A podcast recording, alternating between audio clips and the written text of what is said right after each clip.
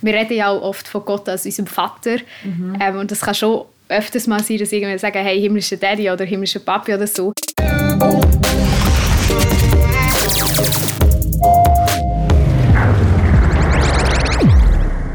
Mir kommen da ganz andere Sachen in den Sinn als Gott, wenn Diana erzählt, wie sie betet. Sie ist 25 und schon ihr ganzes Leben Mitglied von Freikirchen. Bei True Talk reden wir darum darüber, ob sie Ungläubige bemitleidet, Gott eigentlich der Samichlaus ist und warum sie immer auf Englisch preachen müssen. Wir sind hier im neuen Jahr, neu gestartet und eine neue Folge von True Talk. Und heute rede ich mit Jana.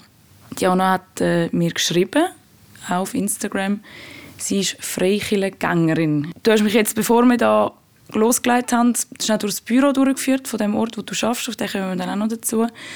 Und ich habe die ganze Zeit darauf gewartet, dass du bettest. bevor es losgeht. so gut. Macht man das nicht vor so äh, Doch, tatsächlich. Also ich habe Leute, äh, die heute Morgen gebettet haben oder Leute, die ich erzählt habe, dass sie das Interview machen, die am Betten sind. Zum Beispiel meine Eltern, die sind mega kribbelig so. Äh, vorher hatte ich noch das Coaching mit meinem Chef, gehabt, also so ein äh, Leadership-Coaching. Ähm, genau, der hat dann auch schon gesagt, oh, warte, du noch schnell für die Betten. Also es ist schon normal Alltag, dass die Leute ähm, noch irgendwo zwischendurch für einen beten oder so.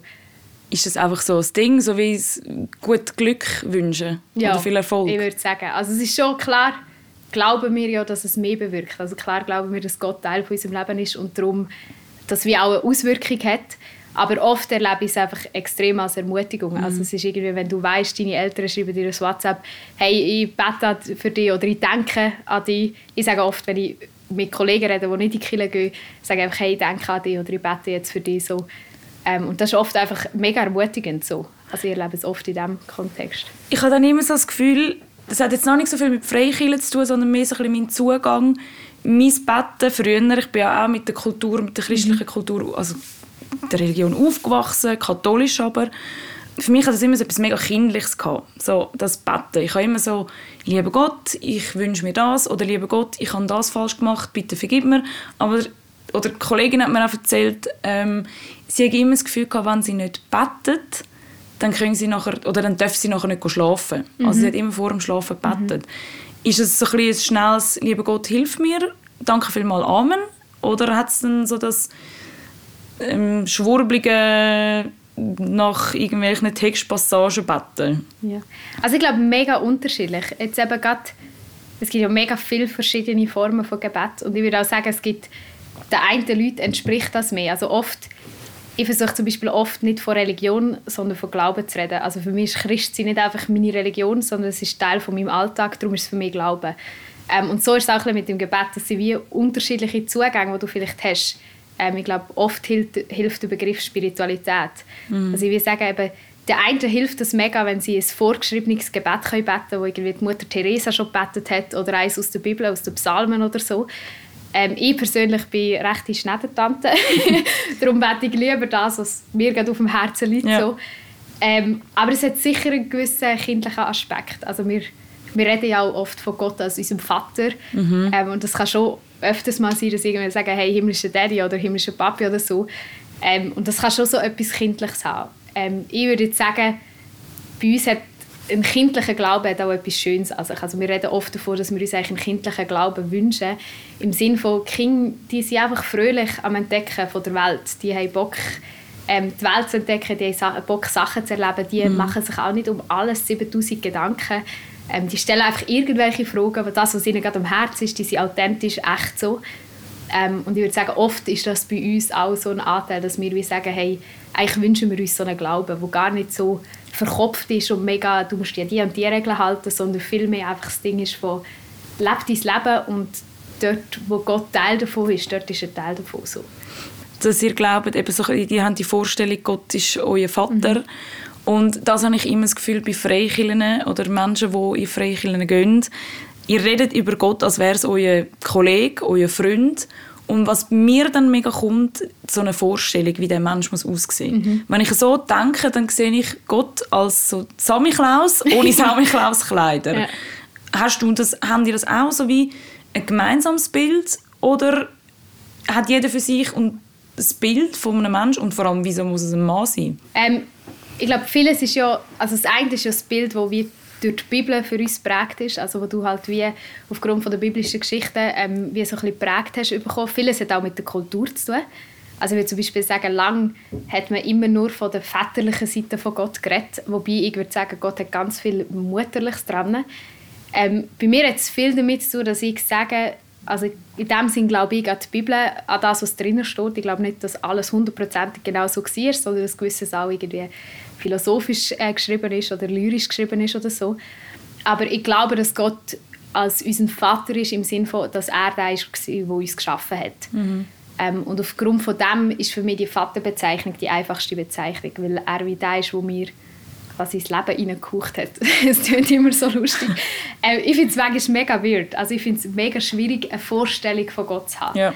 Ähm, weil wir glauben ja auch an die Dreieinigkeit. Also wir glauben an Gott, Vater, an Sohn, Jesus Christus und an Heiligen Geist. Und ja. ich kann mir das nicht vorstellen. Also ich, im Kopf macht das keinen Sinn, wie Gott Vater kann sein und gleichzeitig Sohn und gleichzeitig Heiliger Geist.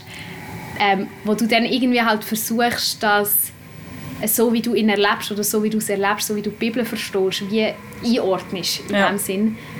Ähm, und als Kind hast du schon, zu Kind redest du oft vom besten Freund. Also aber ja. so von der Vorstellung her, vieles ist ja von unserem Wording her. Also wenn du mit Christen in Afrika redest, redest du ganz anders als mit Christen in der Schweiz. Und ich glaube, das Vaterbild ist einfach ein Bild, das hilft, zum Verstehen, jemand, der es lieb meint mit dir, auch wenn er vielleicht gewisse Sachen dir verbietet oder gewisse Sachen sagt, nicht unbedingt ähm, ist das das Schlauste, aber so das Grundbild, das ist natürlich mega schwierig. Also wenn jemand eine schlechte Vaterbeziehung hat, gang und sag mal, ja, Gott ist dein Vater. Ähm, der eine hilft, weil sie einen guten Ersatzpapi haben und für andere ist so, hör mir auf mit Vater. Ähm, genau, darum ich sagen, wir reden oft von Gott Vater, ähm, aber vom Bild her, ich würde sagen, einfach aufgrund von meinen Erlebnissen, die ich gemacht habe, ähm, Ort ist es wie zu. Und manchmal auch von der Stimmung.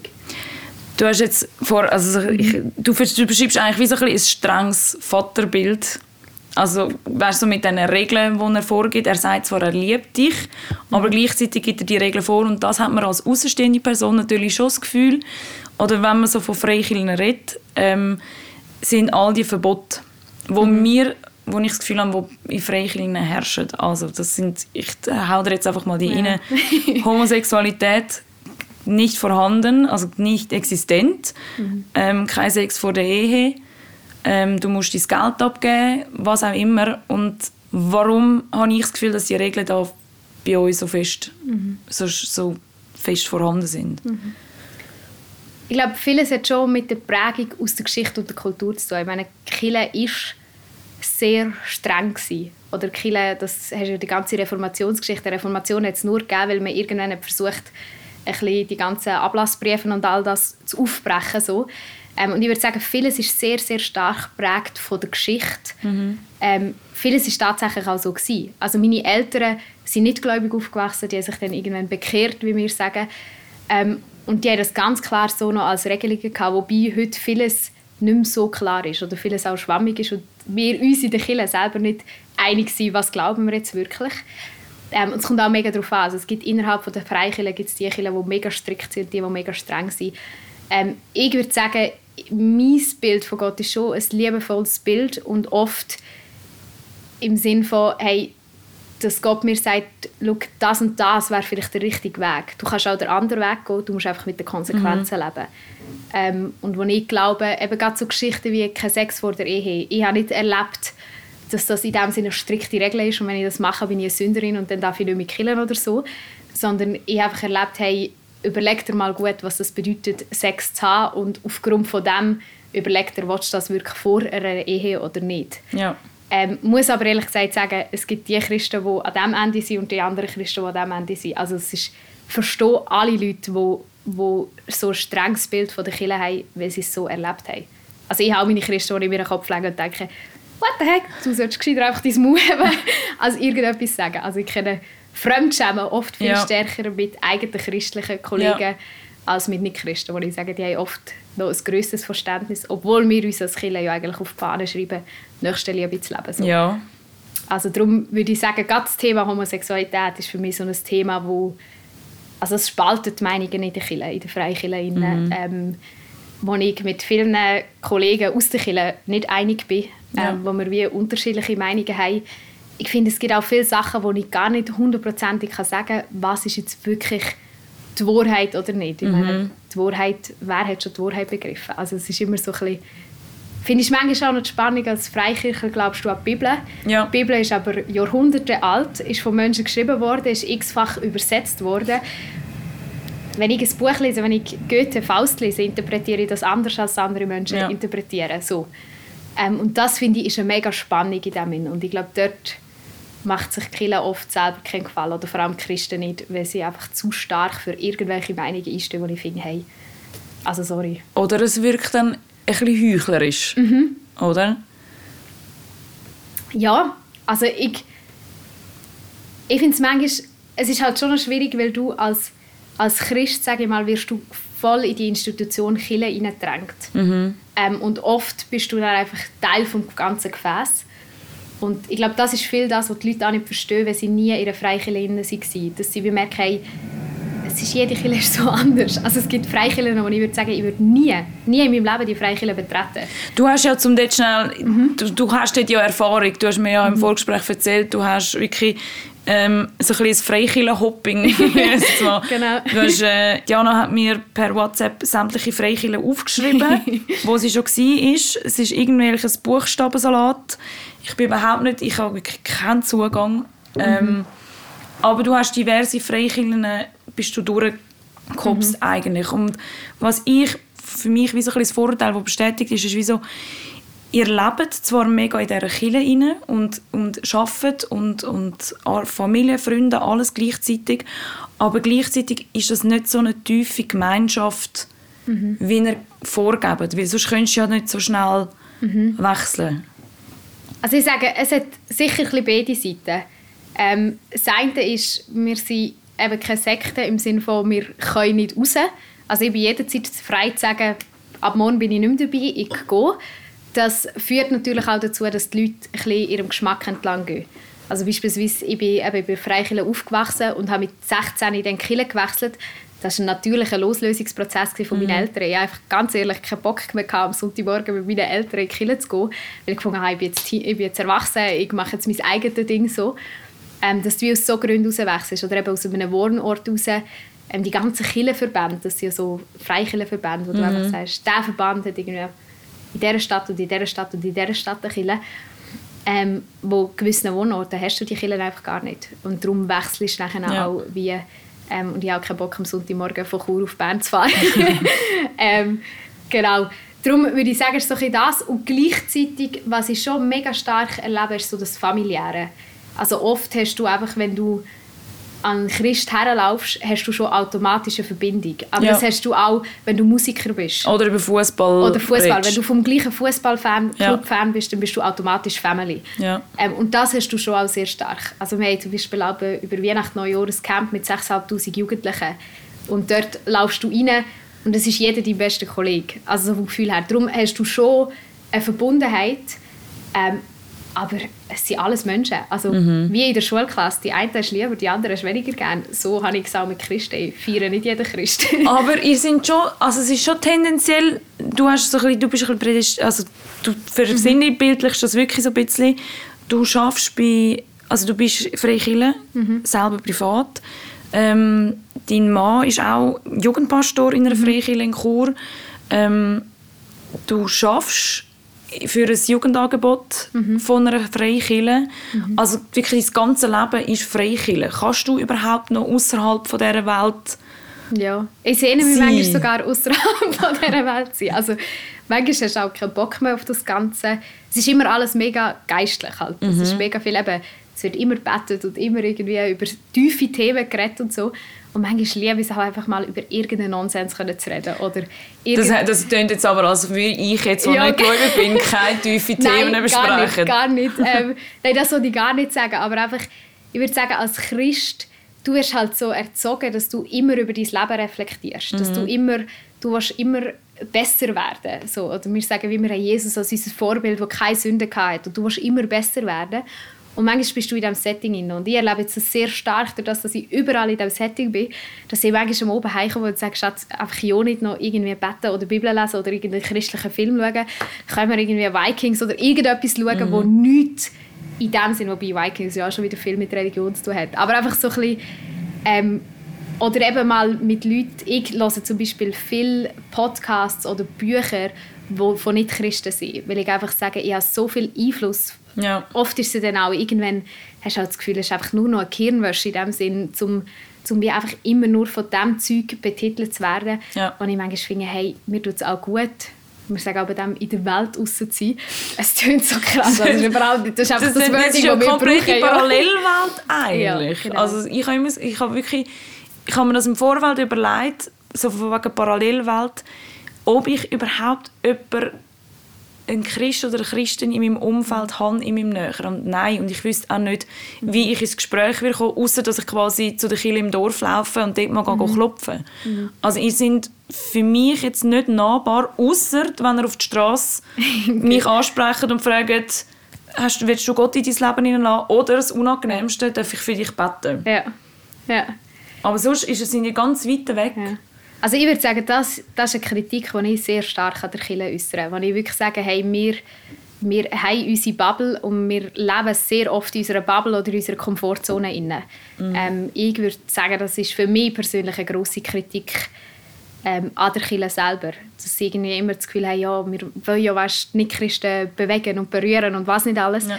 Ähm, aber wir sind eigentlich nur in unserer Welt. Drin. Und tatsächlich ist es manchmal aber auch schwierig, weil du musst dir vorstellen, so viele Freikirchengänger investieren brutal viel ehrenamtliche Zeit. Also die haben irgendwie eine kleine Gruppe unter der Woche, wo sie sich treffen, austauschen.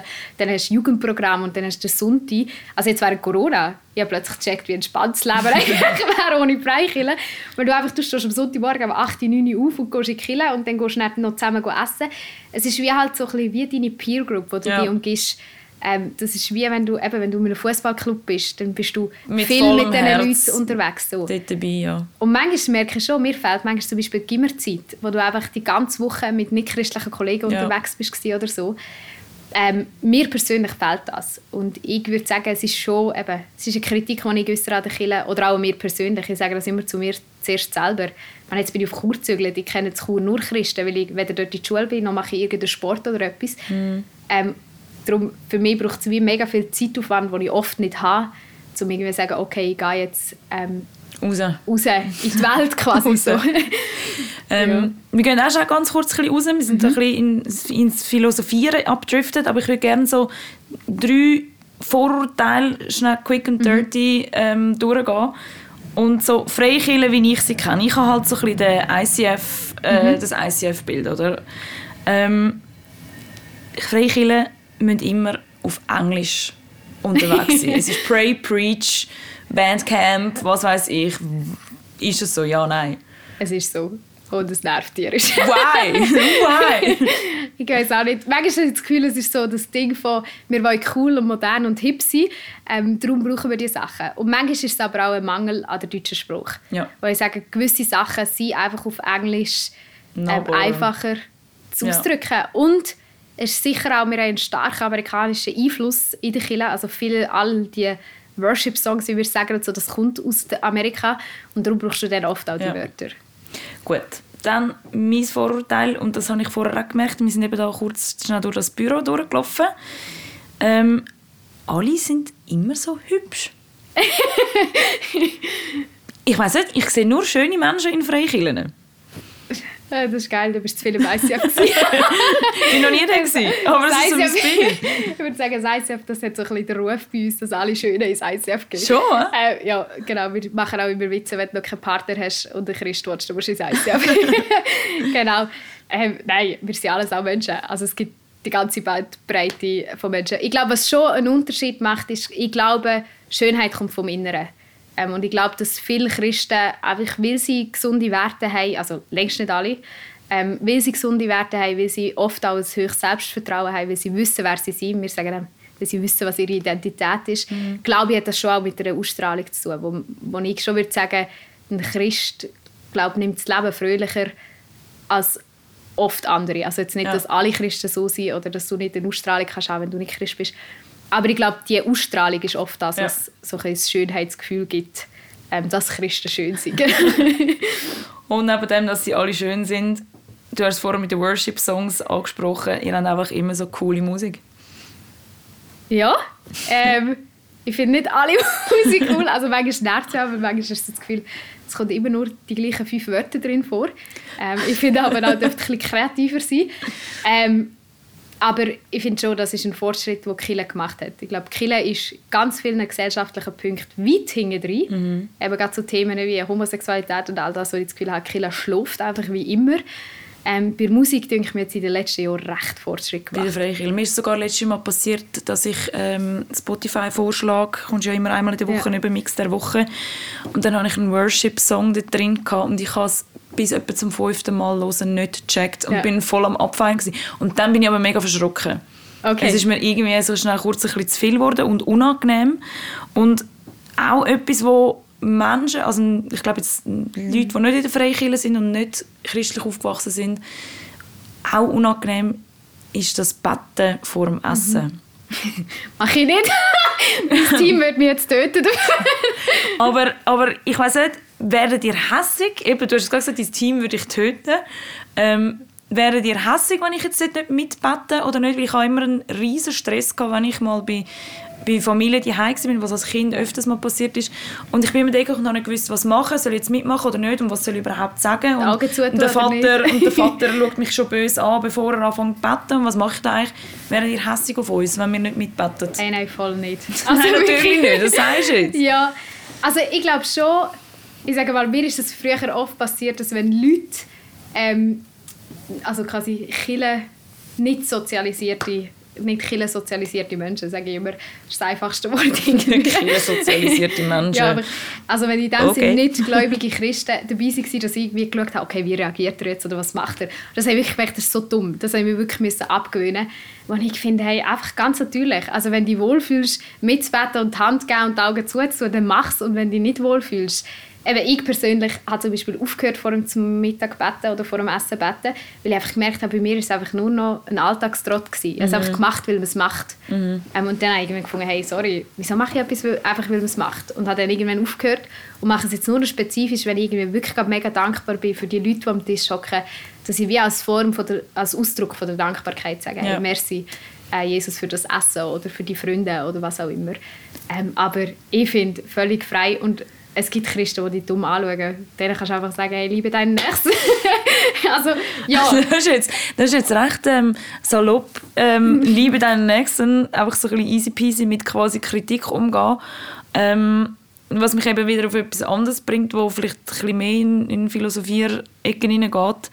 Ihr sagt ja immer, hey, ich lebe mit Gott, Gott mein bester Freund. Ähm, was ich jetzt aber von außen eher das Gefühl habe, ist nicht, dass ihr mit Gott lebt, sondern eigentlich mit der konstanten Angst vor Gott etwas falsch zu machen. Mhm. Du hast es vorher auch angesprochen, mal das Ganze, ihr wollt immer besser werden und, mhm. und, und eure Sünden und, und quasi wie bessere Menschen werden. Das heißt, ihr lebt eigentlich in einer konstanten Angst. Also ich würde sagen, ganz vielen Parts der Welt würde ich es voll bestätigen. Also gerade, ich habe viel mit Flüchtlingen zu tun, als ich in Biel war ähm, und die haben mega stark das Bild von dem strafenden Gott. Kommt natürlich auch stark eben vom Alten Testament und all die Bloggen über Ägypten und was auch immer. Ähm, ich würde sagen, das hat sich mega verändert. Also lang hat man immer von dem Kreuz geredet, du bist ein Sünder, du musst umkehren, weil du deinen Weg falsch laufst. Und ich würde sagen, heute sind wir an einem Punkt, wo es viel weniger um, um die Thematik geht, hey, du bist Sünder, sondern mit welcher Motivation, mit welcher Haltung lebst du dein Leben.